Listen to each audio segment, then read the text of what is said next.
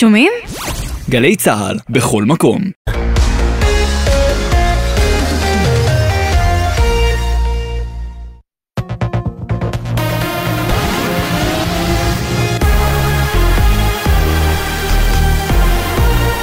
גלי צה"ל השעה שבע. שלום רב, באולפן יהונתן גריל עם מה שקורה עכשיו. יושב ראש הקואליציה אופיר כץ תוקף את הנשיא הרצוג. במקום להעביר מסר של פיוס ולהצטרף לקריאה לחזרה להידברות, הוא מפנה אצבע מאשימה לקואליציה. את הדברים כתב חבר הכנסת כץ בתגובה לדבריו של הנשיא, שפנה ברשומה בפייסבוק לראשי הקואליציה. אחריות רבה יותר תהיה תמיד אצל מי שהשלטון בידיו. אני מצפה לראות בקרוב מאוד את מילות ההרגעה הופכות למעשים, כך הרצוג. ראש הממשלה בשיחה סגורה על השר לביטחון לאומי איתמר בן גביר. הוא נזק, קשה לנהל ככה ממשלה. פרסם לראשונה כתבנו הפוליטי יובל שגב. בשיחה סגורה השבוע אמר ראש הממשלה נתניהו על השר בן גביר הוא נזק והוסיף קשה לנהל ככה ממשלה. הדברים נאמרו אחרי הציוץ של בן גביר על בר הסלטים הפתוח והצהרותיו על המשך החקיקה המשפטית. בלשכת נתניהו לא הגיבו תחילה, אך כעת מכחישים בתוקף את הפרטים. מטעמו של בן גביר נמסר כי מדובר בתדרוך שקרי, והציעו למתדרך לטענתם להרבות אהבה בעם ישראל ערב תשעה באב. שר התפוצות והשוויון החברתי מהליכוד, עמיחי שיקלי, התייחס לדברים ביומן הערב. האמירה של בן גביר הייתה אומללה. אז יש מה שנקרא טקט ורגישות האמירה על הבר סלטים, אמירה אומללה, אמירה מזיקה, שלא סייעה לנו בלייצר את האווירה הציבורית בריאה בתוך הליך החקיקה, אני לא מרגיש שאיתמר בן גביר מחזיק, ה... מחזיק אותנו. זה נכון שבסופו של בקואליציה כל רכיב ורכיב הוא חשוב, אתה נמצא בסיטואציה שלכל אחד יש משקל ולכל אחד יש משמעות. השרים סמוטריץ' ורגב הודיעו על בלימת עליית המחירים בתחבורה הציבורית שהחלה אמש, ואף הכריזו על מתן החזר בדיעבד. זאת לאחר חודשיים של משא ומתן בין הצדדים למציאת מקור תקציבי, איתו יבלמו את העלייה של 12% במחירים, אשר פורסמה לראשונה בגלי צה"ל. כתבנו לענייני תחבורה גל ג'רסי מסביר, כי לבסוף משרד האוצר הסכים להצעת משרד התחבורה להזזת כספים מכמה מקורות, ביניהם הרשות לפיתוח אוכלוסייה חרדית. השחקן זוכה האוסקר קווין ספייסי זוכה מכל תשעת האישומים נגדו בגין עבירות מין בארבעה גברים שונים, כך הכריז בית המשפט בלונדון. בין העדויות שהושמעו בפני חבר המושבעים הבריטי, נטען שספייסי תקף בכוח שלושה גברים, ומתלונן רביעי האשים את השחקן כי סימם אותו ותקף אותו בעת שישן בדירתו. כתבת התרבות טליה בנון צור מזכירה כי ספייסי הכיש את כל ההאשמות נגדו, וטען כי לא השתמש בכוח כשרצה לקיים יחסים. היום ערב תשעה באב. הצום ייכנס בשעה 7.39 לכל המוקדם, ויצא מחר ב-8.19 דקות לכל המאוחר. לצמים, צום קל ומועיל. מזג האוויר למחר, עומסי חום כבדים עד קיצוניים ברוב אזורי הארץ. לעדכונים נוספים חפשו את גלי צה"ל בטוויטר. אלה החדשות שעורכת נועה מיכאלי, בצוות איתן מוזס וליאם גל.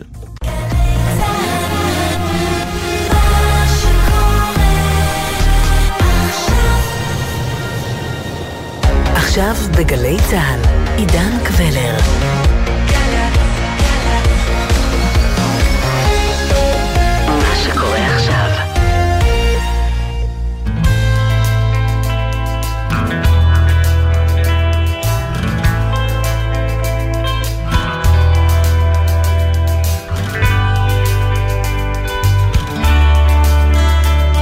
שלום לכם, מאולפן 360 ביום, ההסכת היומי של גלי צה"ל.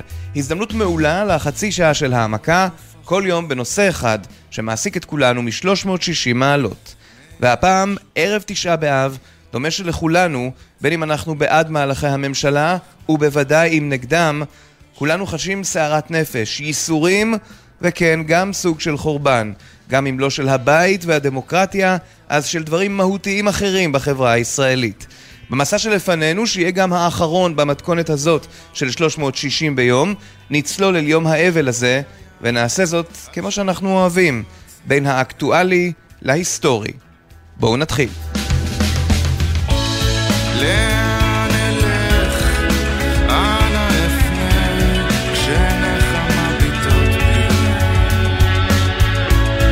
תחילה אליך הרב שי פירון, נשיא תנועת פנימה ושר החינוך לשעבר.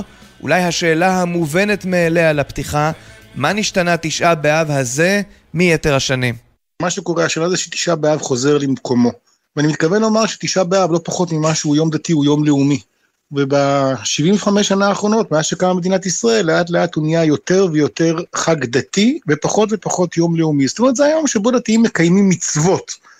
אבל זה לא היה יום שבו הלאום מתמודד עם שאלת סכנת הגלות, והאם אנחנו, כשאנחנו מעמידים את עצמנו מול הגורמים שפירקו את הבית בפעמים הקודמות, אה, קרובים אלינו, הגורמים שלנו מתרחקים מאיתנו. ומה שקורה השנה, שפתאום אנחנו בעצם מסתכלים על תשעה באב בפרספקטיבה של, בואנה, זה, זה לא חג של דתיים במרכאות כפולות, זה אפילו לא רק חג דתי, אלא זה בעצם יום אבל לאומי שמכריח את כולנו לעשות חשבון נפש.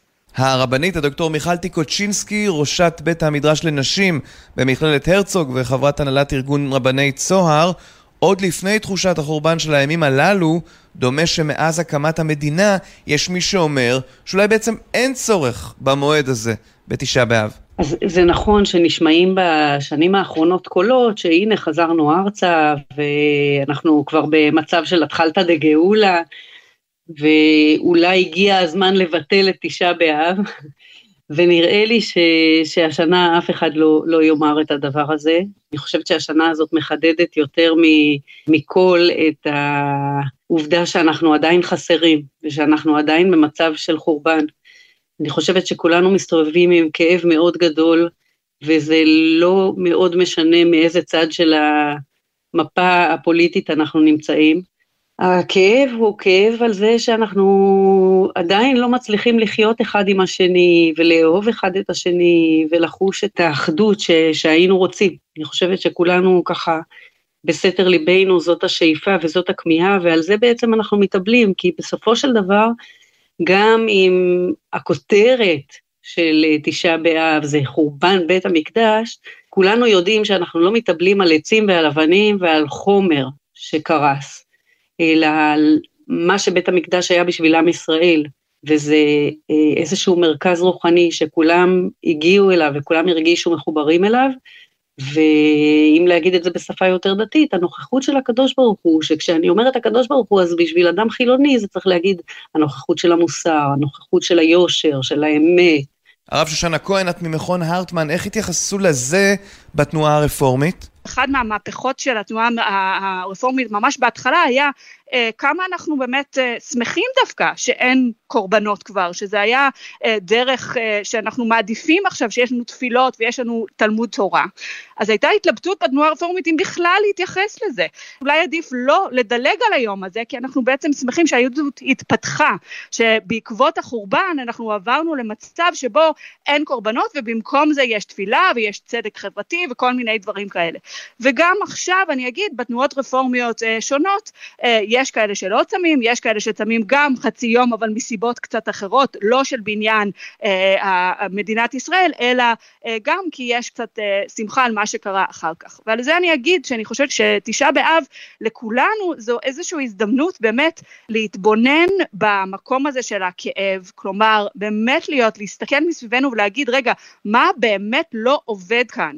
ולהיות בתוך המקום הזה. אני חושבת שכולנו בימים האלה קצת מתלבטים בשאלה הזאת מתי יוצאים, נכון? אני חושבת שהייתי בהפגנה אה, לפני כמה ימים, אה, בהפגנה האחרונה, בואו נקרא לה, למרות שבעזרת השם יהיו עוד, אה, והייתה שהתלבטות, כאילו האם אנחנו קצת אה, נגיד עכשיו זה הזמן להמשיך ונהיה אופטימיים, או האם בעצם אנחנו צריכים לקחת כמה דקות להתאבל ולשבת וקצת לבכות אה, החבר'ה שלא בדיוק הצלחנו במטרה. ויש משהו בתשעה באב שהוא מימי הצום שנטמעו גם בחברה הכללית, זו שאינה בהכרח דתית או מסורתית. נכון הרב שי פירון? סוף שנות ה-30, תחילת שנות ה-40, יש איזה מכתב שברל כצנלסון כותב לחבר'ה מתנועת הנוער של תנועת העבודה, שהוא הזדעזע מזה שהוא שמע שהם הלכו לקטוף תפוזים ביום תשעה באב.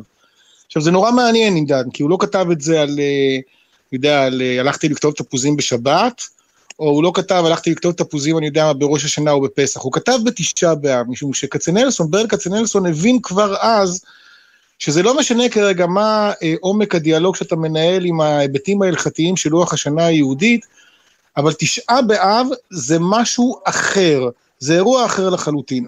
ומה זאת הממלכתיות שבן גוריון אה, קבע בקום המדינה? הוא אמר ככה, שעידן ושי יכולים להיות שייכים לשני שבטים, וזה בסדר גמור שכל אחד מהם ירגיש נאמן לשבט שלו.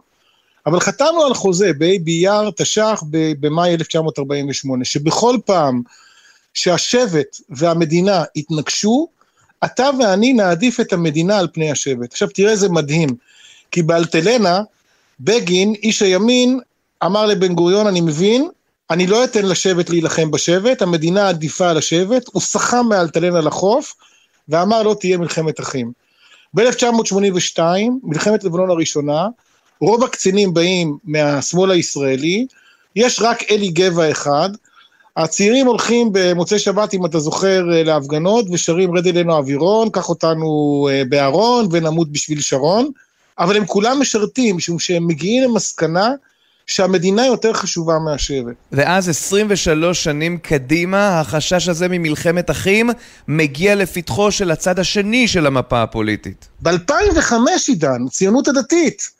נמצאת ברגע מכונן מסביב להתנתקות. אני מזכיר לך את כל הדיבורים על זה שתהיה מכות ואלימות וסירובי פקודה המוניים, ובסוף זה נגמר בסרט הבנות של אה, רינו צרור, ובחיבוקים של הרב רפי פרץ עם טייסי חיל האוויר. למה?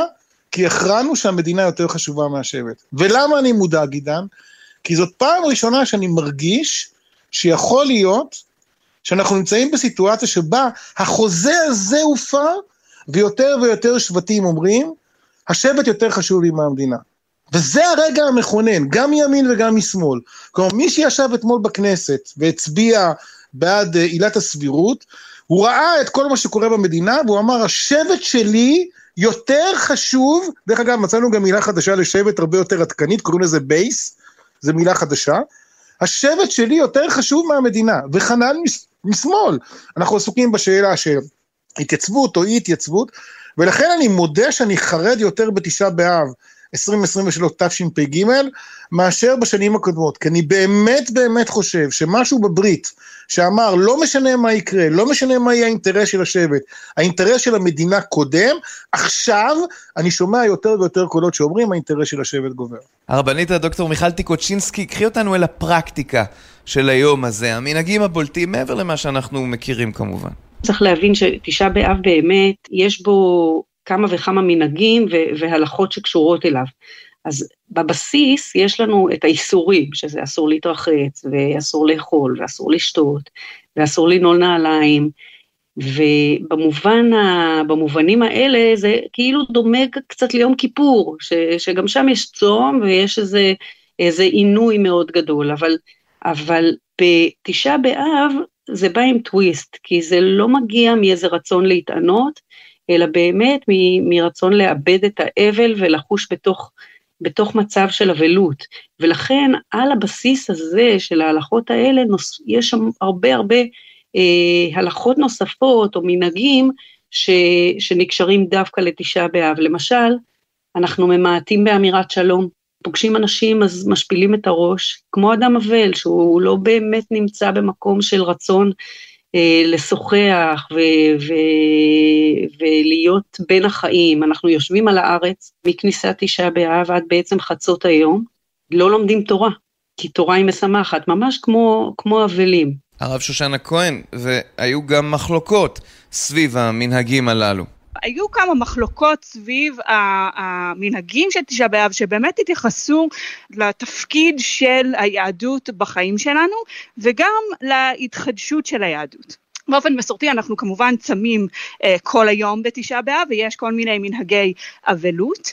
והייתה באמת שאלה אחרי אה, בעקבות הציונות וכמובן ששת הימים הייתה שאלה ששאלו גם אורתודוקסים אה, מה אנחנו עושים עכשיו? היו באמת אה, כאלה בתנועה הקונסרבטיבית שאמרו אנחנו נתחיל לצום חצי יום זאת אומרת אנחנו נצום עד תפילת מנחה עכשיו אין הרבה מקורות הלכתיים לזה, אבל אומרים שבאמצע היום כבר יש פחות uh, מנהגי אבלות, אנחנו למשל, גם באופן מסורתי אורתודוקסי אנחנו מניחים תפילין uh, וטלית שאנחנו לא עושים בבוקר, אז אמרו יש לנו איזשהו סממן שבסוף היום אנחנו מתחילים להנחם, ולכן אולי נקצר את הצום ונפסיק לצום uh, בתפילת מנחה. אז ככה יש, לא כולם, אבל יש uh, קונסרבטיבים שעושים את הדבר הזה. מיכל טיקוצ'ינסקי, אני חוזר אלייך, איך זה הצטייר בילדותך? היינו חוזרים מבית הכנסת, אבא שלי היה נשכב בסלון על הרצפה, והיינו קוראים יחד את אגדות החורבן מתוך ספר האגדה של ביאליק. הסיפורים האלה מאוד, אה, מאוד מחברים, לא רק לחורבן הבית, אלא באמת גם לאווירה הזאת של העצב והאבל על מה שאין לנו. תני לנו הצצה לאחת מאגדות החורבן. אחד הסיפורים, על בני זוג שהיו נשואים, וכנראה איזה שכן, חבר, חמד את, אה, את האישה לעצמו, והוא מצליח לשכנע את, ה, את הבעל, את האיש, שהאישה בגדה בו, אה, ולכן הוא צריך לגרש אותה. והבעל אומר לאותו חבר, אבל אין לי כסף לשלם לה את הכתובה שלה. אז החבר אומר לו, אני אלווה לך את הכסף. וכך מתרחש בפועל, החבר מלווה לו את הכסף והוא מגרש את האישה, ואותו חבר הולך ונושא את האישה הזאת. המצב מידרדר עוד כי החבר דורש את הכסף שלו בחזרה, ולאיש אין איך להחזיר את הכסף, את ההלוואה, ולכן הוא נאלץ לבוא ולהיות משרת של אותם בני זוג, החבר שלו ואשתו לשעבר, שהוא בעצם אהב אותה, והוא עומד, התיאור ככה בהגדה הוא שהוא עומד מעל שניהם, הם יושבים ואוכלים, והוא משרת אותם, והדמעות שלו נושרות לתוך האוכל שלהם. ואני חושבת שזה דימוי לחוויה שלנו, שהקדוש ברוך הוא עזב אותנו, ואחר כך עוד הפיץ אותנו בגלות, ואנחנו רואים את, ה, את כל האומות ככה ב, באיזושהי תסיסה רוחנית, ונושאים את שמו של הקדוש ברוך הוא כמשוייך אליהם, ו- ואנחנו עומדים שם ומשרתים אותם, ו- ורואים בצער גדול את מה, ש- את מה שחסר לנו. הרב שושנה כהן, נדמה שיש משהו שמאוד דומה ביהדות לאמונות אחרות, או אפילו לפסיכולוגיה מאוד בסיסית, כלומר לשהות בתוך העצב והיגון. כדי שכך הוא יחלוף, ולא להדחיק או להתכחש. אפשר פשוט לשבת ולבכות, אבל גם יש איזו מסגרת שעוזרת לנו, ועל זה אני אגיד, האהובה עוזרי, הדגולה, האם, קוראים לה לפעמים האם הזמר המזרחי, התחילה את הקריירה שלה בעצם כמקוננת. זאת אומרת, היא הייתה הולכת, במסורת התימנית יש מישהי שהולכת לבתים של אבלים ומתחילה את התהליך הזה של לבכות. היא מתחילה לבכות ולצעוק, וככה מוציאים את הדבר הזה ועוזרים לאבלים באמת להישאר ולהיכנס למקום הזה של הבכי. אז אני חושבת שהמסגרת הזה של, של קינות, אם זה, ואנחנו גם מחדשים, יש כל מיני קינות שמחברים אותם ממש לאחרונה אה, בעקבות האירועים של עכשיו, ויש משהו בלשבת ויש משהו פואטי, כן? אנחנו ניגשים לתוך העצב בכל מיני דרכים, גם עם הקול, גם עם הגוף, בדרך כלל אנחנו יושבים בקינות, אנחנו יושבים על הרצפה. אז יש uh, משהו שכאילו גם מבטא את איך שאנחנו מרגישים בפנים החוצה, וגם למי שאולי לא בדיוק יודע איך הוא נכנס לזה ורוצה, ככה גם, זה גם הופך את זה לחוויה קולקטיבית. הרב שי פירון, מה הן בעצם אותן קינות שכל כך מאפיינות את תשעה באב? הקינות הן בעצם פיוטים שנכתבו מאחרי החורבן, ושים לב, עד ממש השנים האחרונות, בתוך מחזור התפילה אפילו נכנסו קינות שנכתבו אחרי השואה.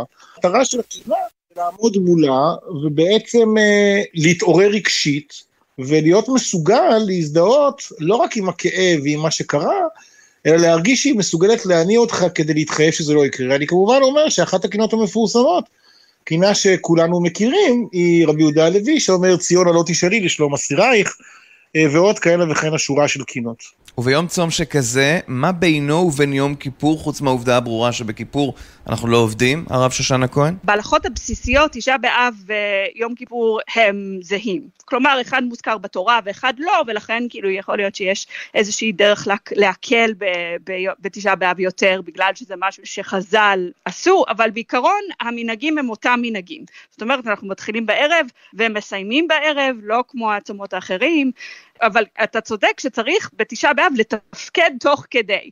אה, וגם בזה במקורות מאוד מאוד קדומים הייתה התלבטות האם לעבוד בתשעה באב או לא. השאלה של האם אנחנו uh, מתאבלים כדי לסבול או אנחנו צמים כדי לסבול או כדי לנקות, אני חושבת שיש את שני המרכיבים האלה בהחלט קיימים בשני הימים האלה. גם ביום כיפור אנחנו אומרים שאנחנו רוצים לענות את הנפש, כן, לסבול, אבל גם ביום כיפור גם יש לנו את המסר שבסופו של דבר המטרה של הצום זה, אנחנו קוראים את זה בהפטרה של יום כיפור, זה לעשות צדקה ומשפט. ותשעה באב נכנס גם לשפת הדיבור היומיומית, כשאדם עגמומי ועצוב אומרים עליו, מה נסגר עם הפרצוף תשעה באב שלך? נכון הרב שי פירון? אצלי פרצוף תשעה באב זה לא בדיחה, כי אני מפסיק להתגלח אה, אה, משלושת השבועות, אז אני באמת נראה עם פרצוף תשעה באב, ובאמת באמת זקן האבל שאני אה, עוטה על פניי, הוא חלק מהיכולת שלי להגיד שכמו שאני מתאבל ומגדל זקן כשאני מאבד את אבא ואימא, אז אני מתאבל גם כשאני מבטל את ה... או מאבד את המדינה שלי ואת הריבונות שלי ואת ה... את היכולות. ואני אפילו אספר לך על מנהג נורא מעניין, שנוהג גם אצלנו בבית, מנקים את הבית. מנקים את הבית מהצהריים, בתוך הצום. למה? כי טוב, צמנו, התעננו, יעבור הצום, מה יקרה? יבוא המשיח, תהיה גאולה, צריך שהבית יהיה נקי. לא נארח את הגאולה בלכלוך, נכון? אתה לא מעלה על דעתך שה...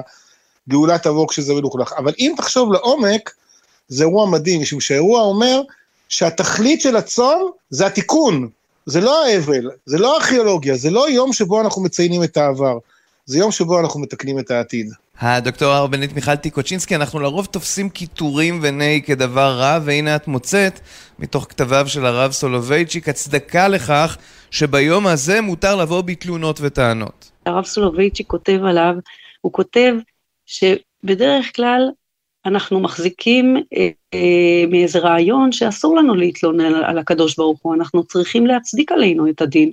התפיסה היהודית בדרך כלל היא כזאת, זה מה שאנחנו אה, עושים כשמישהו, אדם קרוב מת, אז אנחנו מצדיקים עלינו את הדין ואנחנו אומרים ברוך דיין האמת.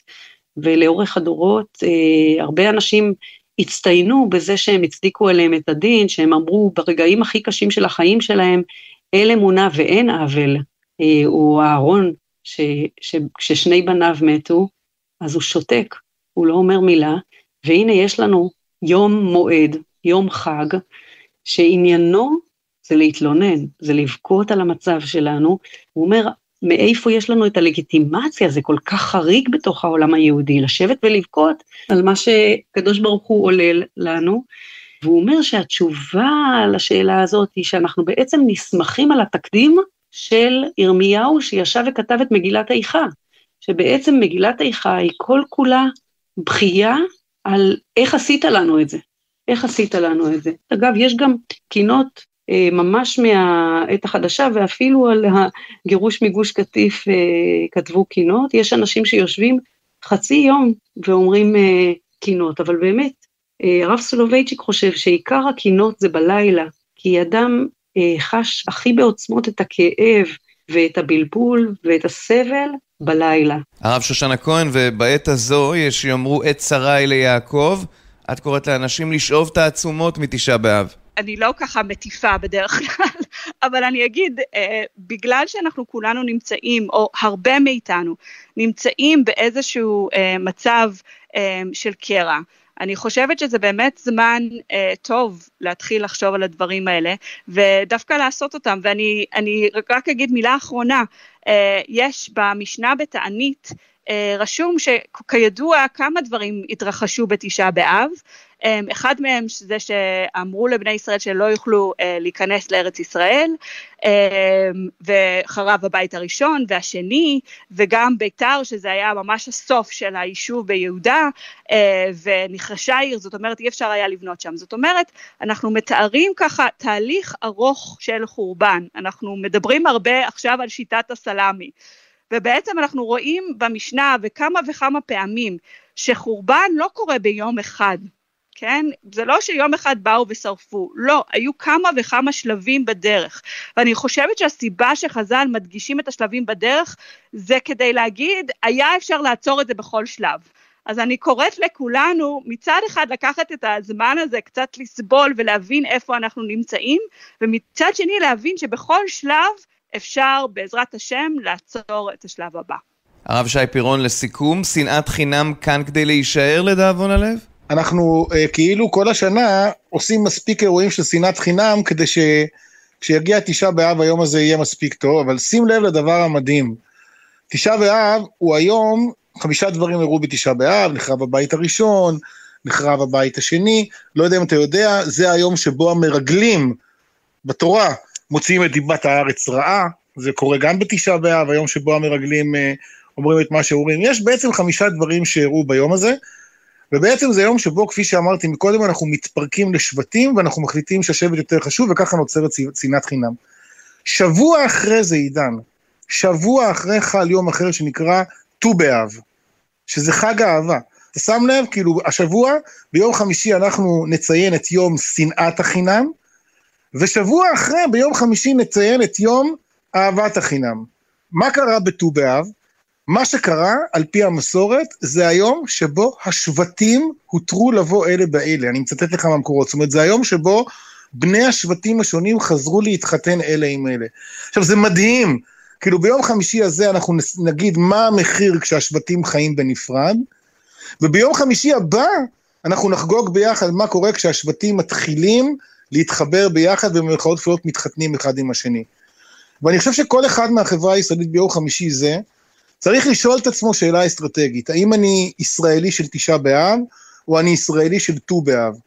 כל אחד נקרא לשאול את עצמו שאלת עומק, האם אני תורם יותר לרלוונטיות של ט' באב, או שאני רוצה לתרום לרלוונטיות של ט"ו באב? אני בעד הפרדה בין השבטים, או אני בעד חיבור בין השבטים? זה האתגר של השנה.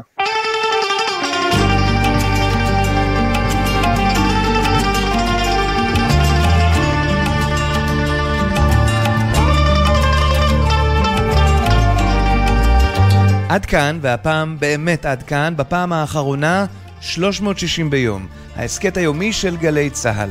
במשך 90 פרקים ותוכניות היינו עמכם ל-30 דקות של צלילה לתוך נושא אחד שהעסיק את כולנו מ-360 מעלות.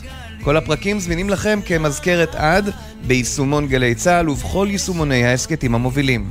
החל מיום ראשון בשבע בערב כאן בגלי צה"ל, מהדורה מורחבת בת שעה של רצועת הביטחון.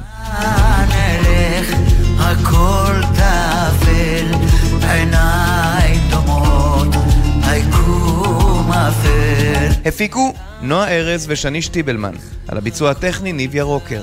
בפיקוח הטכני גריים ג'קסון, עורך הדיגיטל הוא שי ישראל. אני עידן קבלר, שלום.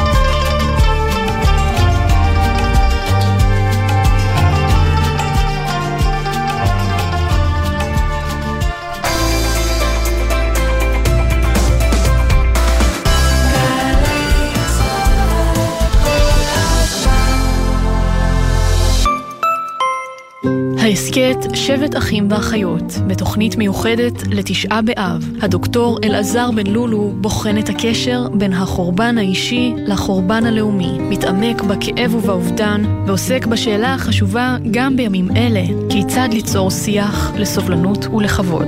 אחרי תשעה באב יש ט"ו באב. העולם לא נגמר. גם כשאסון נראה שלא נוכל להכיל אותו, כעם אנחנו מצליחים להתגבר. מחר, תשעה באב, שתיים בצהריים, גלי צה"ל. שישי בשש, סוף סוף קצת שקט. אפשר לשמוע ציוץ של ציפור, רשרוש של עיתון, נחירות של שנץ. אבל כדאי לשמוע את שש בשישי. אנשי תרבות, חברה וספורט באים לאולפן גלי צה"ל עם שש תובנות, גילויים חדשים או סיפורים אישיים מהשבוע החולף. והפעם, שלמור שטרוזמן,